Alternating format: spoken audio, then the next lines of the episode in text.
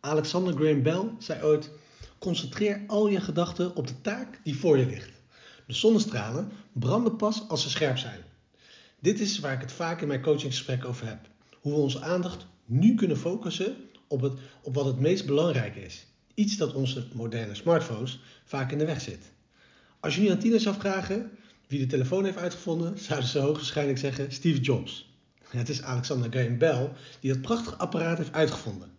De telefoon wordt nu als vanzelfsprekend gezien en is eigenlijk net zoals internet voor veel mensen bijna niet meer weg te denken. Het interessante verhaal rondom de uitvinding van Alexander Graham is dat zijn moeder en vrouw doof waren en dat hij en zijn gezin hun leven hebben gewijd aan het begrijpen van gehoor en geluid.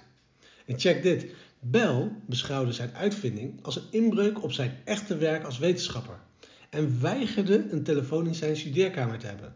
Hoe geweldig is dat? De man vindt de telefoon uit, maar is zo toegewijd om geweldig werk te blijven doen dat hij weigert om het apparaat in zijn eigen studeerkamer te hebben.